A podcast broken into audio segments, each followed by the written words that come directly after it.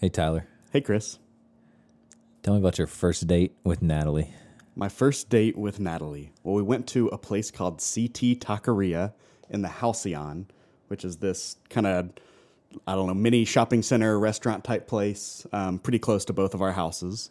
And so figured it was like nice enough to be a good sit down restaurant, but not overly nice to where it looked like I was just balling out on the first one, you know. Uh-huh, yeah. So went there, got the the salsas and guacamole, got our tacos, and then went and got some ice cream after at Kilwins. So a nice little ice cream place. Figured it was a good spot because the the date could go longer if it needed to, and lucky for me, the date needed to go longer. So it was a great first date and had many since.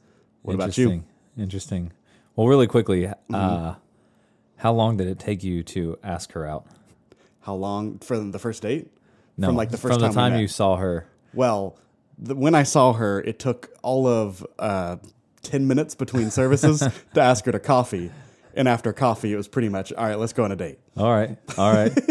and um, did you propose on the first date, or was that I did not? I, I Okay. held back and, and withheld from proposing on the first date and just a, a few more after that before. Okay. Yeah. All right. You Before, were ready. Yeah. All right. Yeah. What about you? Uh, believe it or not, I took Catherine to Red Lobster. Oh, man. On our Big time. date. Big time. I don't know if you Take know her this, to but the I was place actually that you worked. I was actually a server at Red Lobster. man, you got that discount? Yep. Yeah, fifty percent off. That employee discount. Yeah. Listen, I was in seminary, man. We were poor. we were trying to get by. So we had a great time Yep. and dated for Enjoyed the biscuits? uh, so many Cheddar Bay biscuits. I've eaten so many of those things. And uh, yeah, had a blast and dated for like 11 months and then got engaged and we were engaged for six months. So we weren't uh, quite on the speed track that you were, but we're still pretty fast.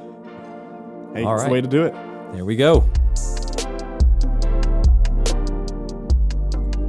Hey everyone, welcome to Weekly Hope. I'm here with Chris Renfro talking through this past week Sunday and specifically with Stand Sunday. Chris, do you want to share with us what exactly Stand Sunday is? Stand Sunday is uh, one Sunday a year, generally the first Sunday of November, where uh, thousands of churches across the nation and now the world stand together, particularly for the issues of adoption and foster care. And uh, we just want to highlight those needs and how we can serve kiddos that are uh, yeah that are in need. So we talked yesterday about that and how Hope Church is partnering and supporting uh, those ministries and some practical things that we could do as a church. And uh, particularly the passage that we were focused on yesterday was from 1 Corinthians 15 58 which says therefore my beloved brothers be steadfast immovable always abounding in the work of the Lord knowing that in the Lord your labor is not in vain. And so that was a little bit of uh, the gist of our Sunday yesterday So, for you personally, I know Stand Sunday has been something that was on our calendar before we had even officially launched Hope Church. Um, would you why why for you has Stand Sunday been such a just important thing and such a priority? So the past few years, just as we've served in churches, uh, the Lord has just really blessed Catherine and I to be involved in some churches that really do have a heart for adoption and foster care, and so that's helps kind of bring awareness to to us.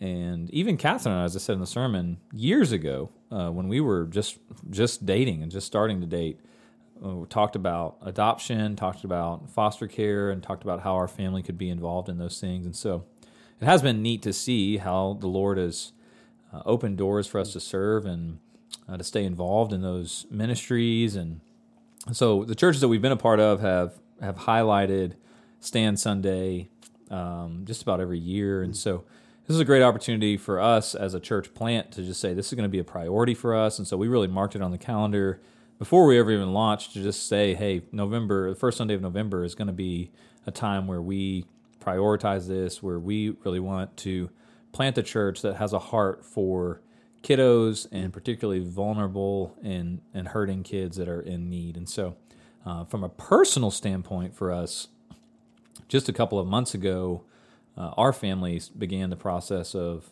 uh, going through a home study, began the process of doing all the paperwork that we needed to do so that we would be ready to be able to adopt a kiddo when when the need comes and arises. And so we're praying through that and praying that you know that the Lord will open those doors for our family uh, in the right time and as uh, as there's a kid in need. So Yeah. uh, it's it's personally on our heart as well, just as a family that this is something that we want to be involved in and um, and serve serve kiddos. Yeah, it's really cool. It's cool to see your heart in that. I know um, one of the things you said in the sermon that I think really just kind of puts the just words behind that was you were talking about how we need to put our theology into practice.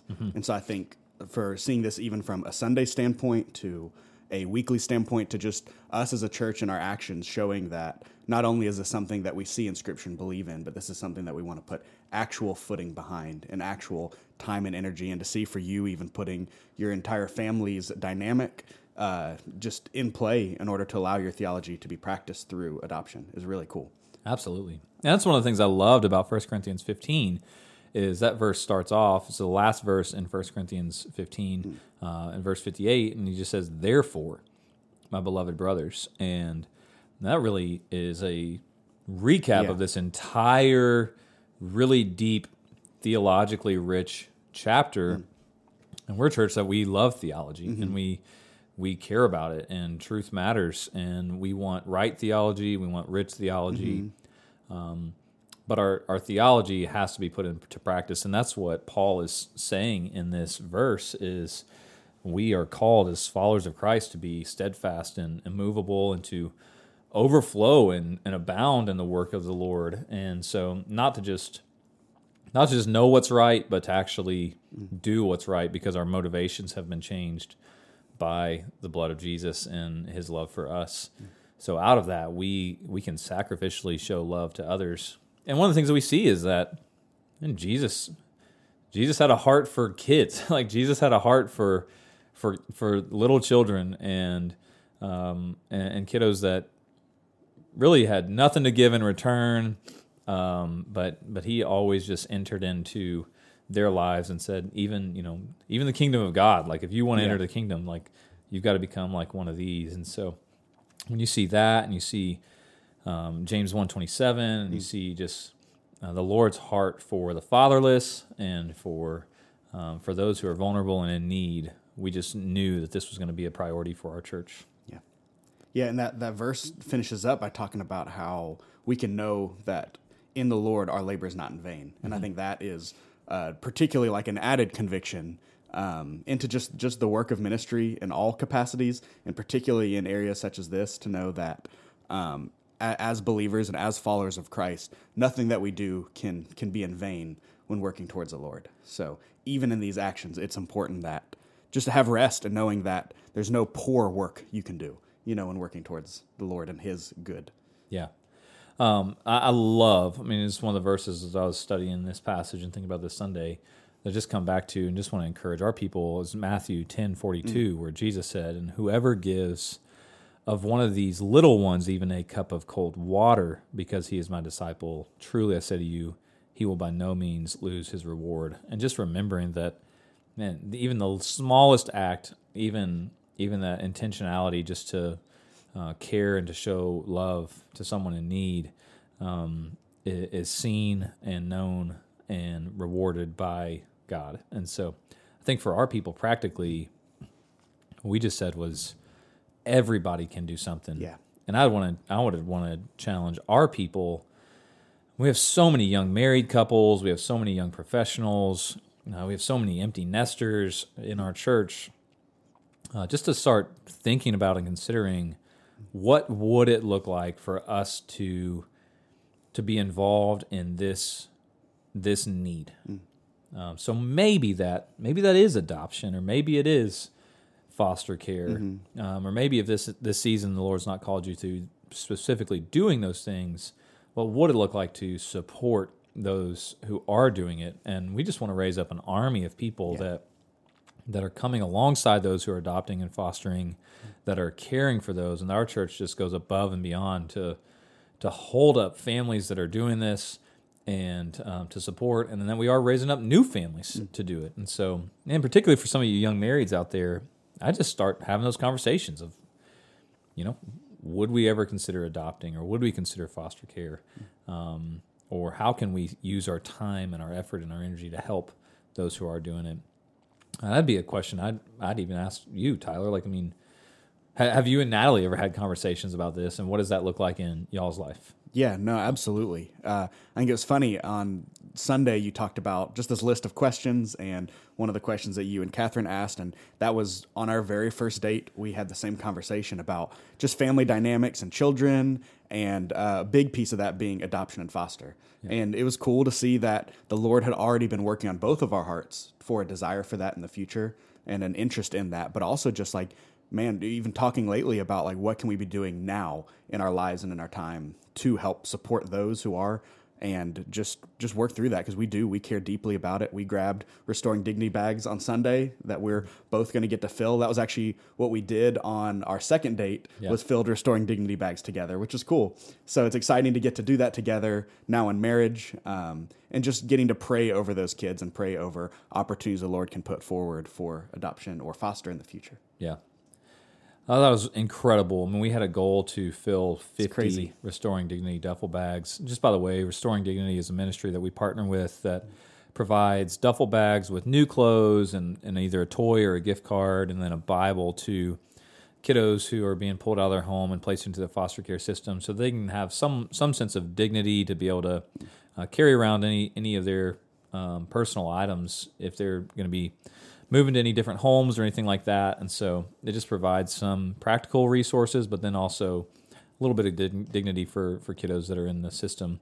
And so we, we had a goal to fill 50 of these duffel bags, and we ran out of bags Yeah. with a number of people still waiting to get more bags that we will have more available next week for any families that weren't able to get one. But just a very, very practical way that we can step into and support and help in this ministry. And I'll just make this point that we said we said yesterday. I mean, th- these are not uh, these are not Operation Christmas Child duffel or, uh, or they're not you know Christmas boxes. These are these are in many ways you know on the worst days in a kid's life that they'd be getting one of these, and so um, there, there's not really like a there's not really like a feel good story Yeah. at the end of this. It's it's more of like we're stepping into messiness and we're willing to just show the love of Christ practically to someone, whether we ever get anything in return or not. And uh, just for our people to hear and kind of respond to that and recognize that we, we may never, we probably Sure. never will sure hear about a story or meet somebody or, or anything that's ever received one of these,